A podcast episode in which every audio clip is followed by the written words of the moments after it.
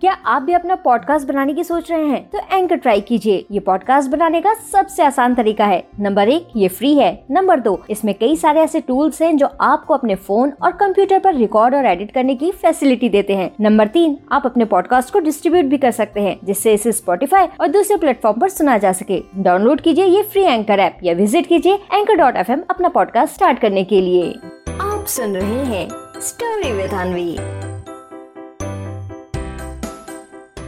जवाब दो, राजा बनो। एक बार की बात है, ढोलकपुर जंगल में चंपा लोमड़ी और मोंटी बंदर आपस में बात कर रहे थे। तभी वहाँ रुस्तम शेर आया और बड़े ध्यान से उन दोनों की बात सुनने लगा।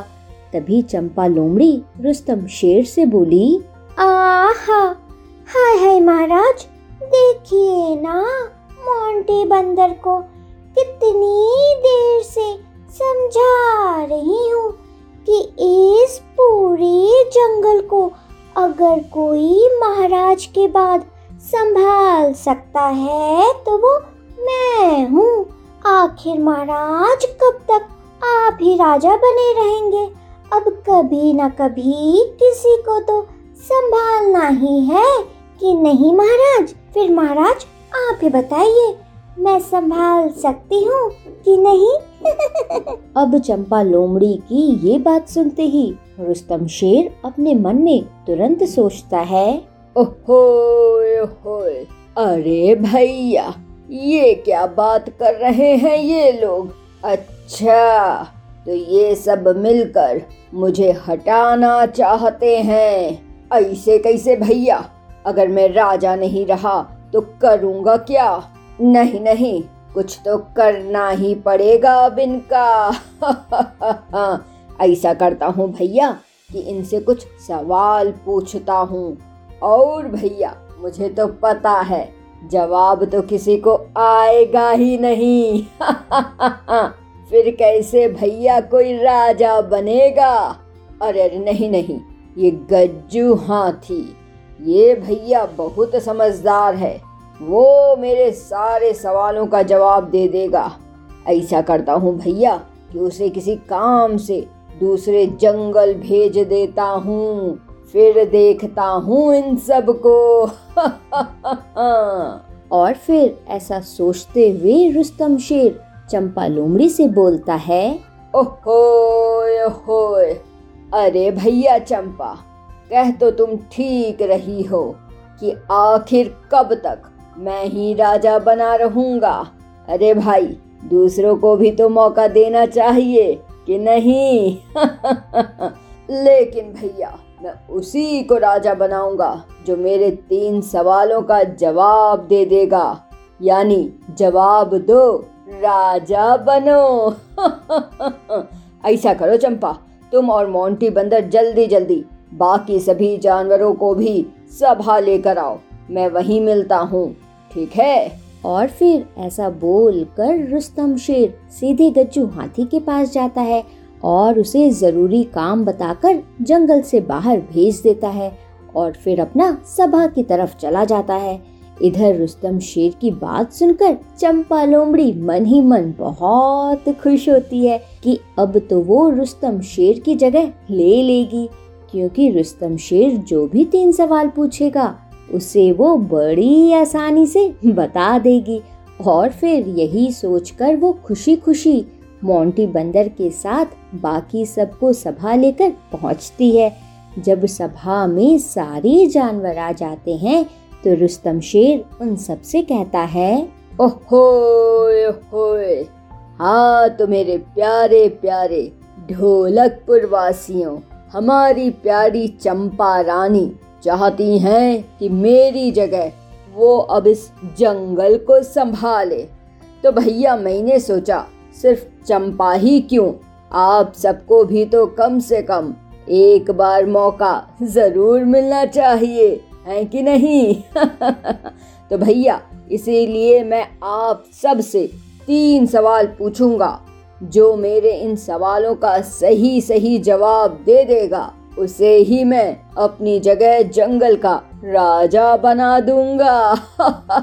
तो भैया, मेरा पहला सवाल है कि वो क्या है जो बिना बुलाए ही चली आती है?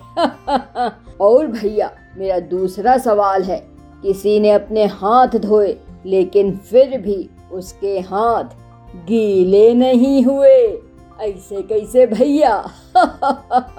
और भैया मेरा तीसरा सवाल है कि ऐसी कौन सी चीज़ है जो कुछ बोलते ही गायब हो जाती है?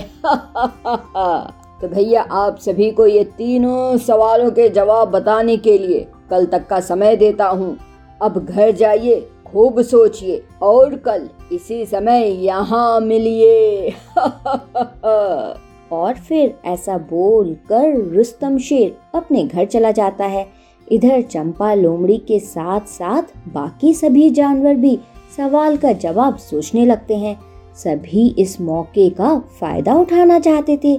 इधर रुस्तम शेर आराम से अपने घर में ये सोचकर खुश हो रहा था कि उसने तो ऐसे सवाल पूछे हैं कि जिसका किसी को जवाब तो पता ही नहीं होगा। और फिर यही सोचते हुए वो आराम से सो जाता है। अब अगला दिन होता है। सभा लगती है। जब सारे जानवर आ जाते हैं तो रुस्तम शेर चंपा लोमड़ी से सबसे पहले आंसर बताने को कहता है।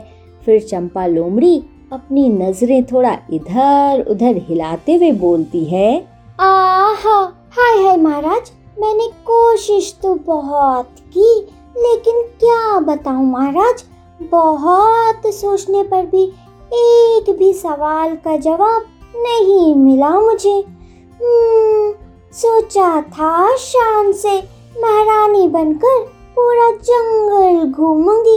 बस इन सवालों की वजह से इस बार बनते बनते रह गई। अब चंपा लोमड़ी की ये बात सुनकर रुस्तम शेर फिर बाकी सभी जानवरों से भी कहता है, जवाब बताने को, लेकिन कोई भी उसे आंसर नहीं दे पाता। तभी वहाँ गज्जू हाथी पहुँच जाता है और फिर रुस्तम शेर से कहता है, महाराज, आपके पहले सवाल का जवाब है नींद, क्योंकि नींद ही है जो बिना बुलाए कभी भी आ जाती है।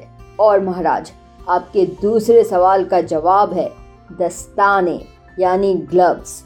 अगर महाराज कोई अपने हाथों में ग्लव्स पहनकर हाथ धोएगा तो उसके हाथ कभी भी गीले नहीं होंगे। और महाराज आपके तीसरे सवाल का जवाब है, साइलेंस यानी चुप्पी। क्योंकि महाराज, जैसे ही हम कुछ बोलते हैं तो अपने आप साइलेंस गायब हो जाता है। उम्मीद करता हूँ महाराज, आपको अपने सभी सवालों के जवाब मिल गए होंगे। अब जैसे ही गज्जू हाथी ये बोलता है तो सब उसे बस देखते ही रह जाते हैं। इधर रुस्तम शेर भी खूब घबराने लगता है कि अब तो उसकी जगह गज्जू हाथी जंगल का राजा बन जाएगा। तभी गज्जू हाथी उससे फिर से कहता है नहीं नहीं महाराज मुझे जंगल का राजा नहीं बनना क्योंकि जितनी अच्छी तरह से आप हमारे जंगल को संभाल सकते हैं वैसा शायद मैं ना कर पाऊँ। इसलिए हमारे ढोलकपुर जंगल के राजा तो आप ही रहेंगे महाराज। अब रुस्तम शेर जैसे ही गज्जू हाथी की ये बात सुनता है तो वो खुशी से रोने लगता है। इसके बाद वो जल्दी से गज्जू हाथी के पास जाता है और उसके खूब ज़ोर से गले लगता है। तो बच्चों, क्या सीख मिलती है हमें इस कहानी से? इस कहानी से हमें ये सीख मिलती है कि बच्चों, कहीं कोई हमारी पोजीशन ना ले ले या हमारे बराबर आ ना जाए इन सब बातों के डर को हटाकर हमें सिर्फ़ और सिर्फ़ अपने काम पर फोकस करना चाहिए। और साथ ही बच्चों, हमें हमेशा अपना बेस्ट देने की कोशिश भी करनी चाहिए। समझे? आप सुन रहे थे स्टोरी विद अनवी अनवी के साथ।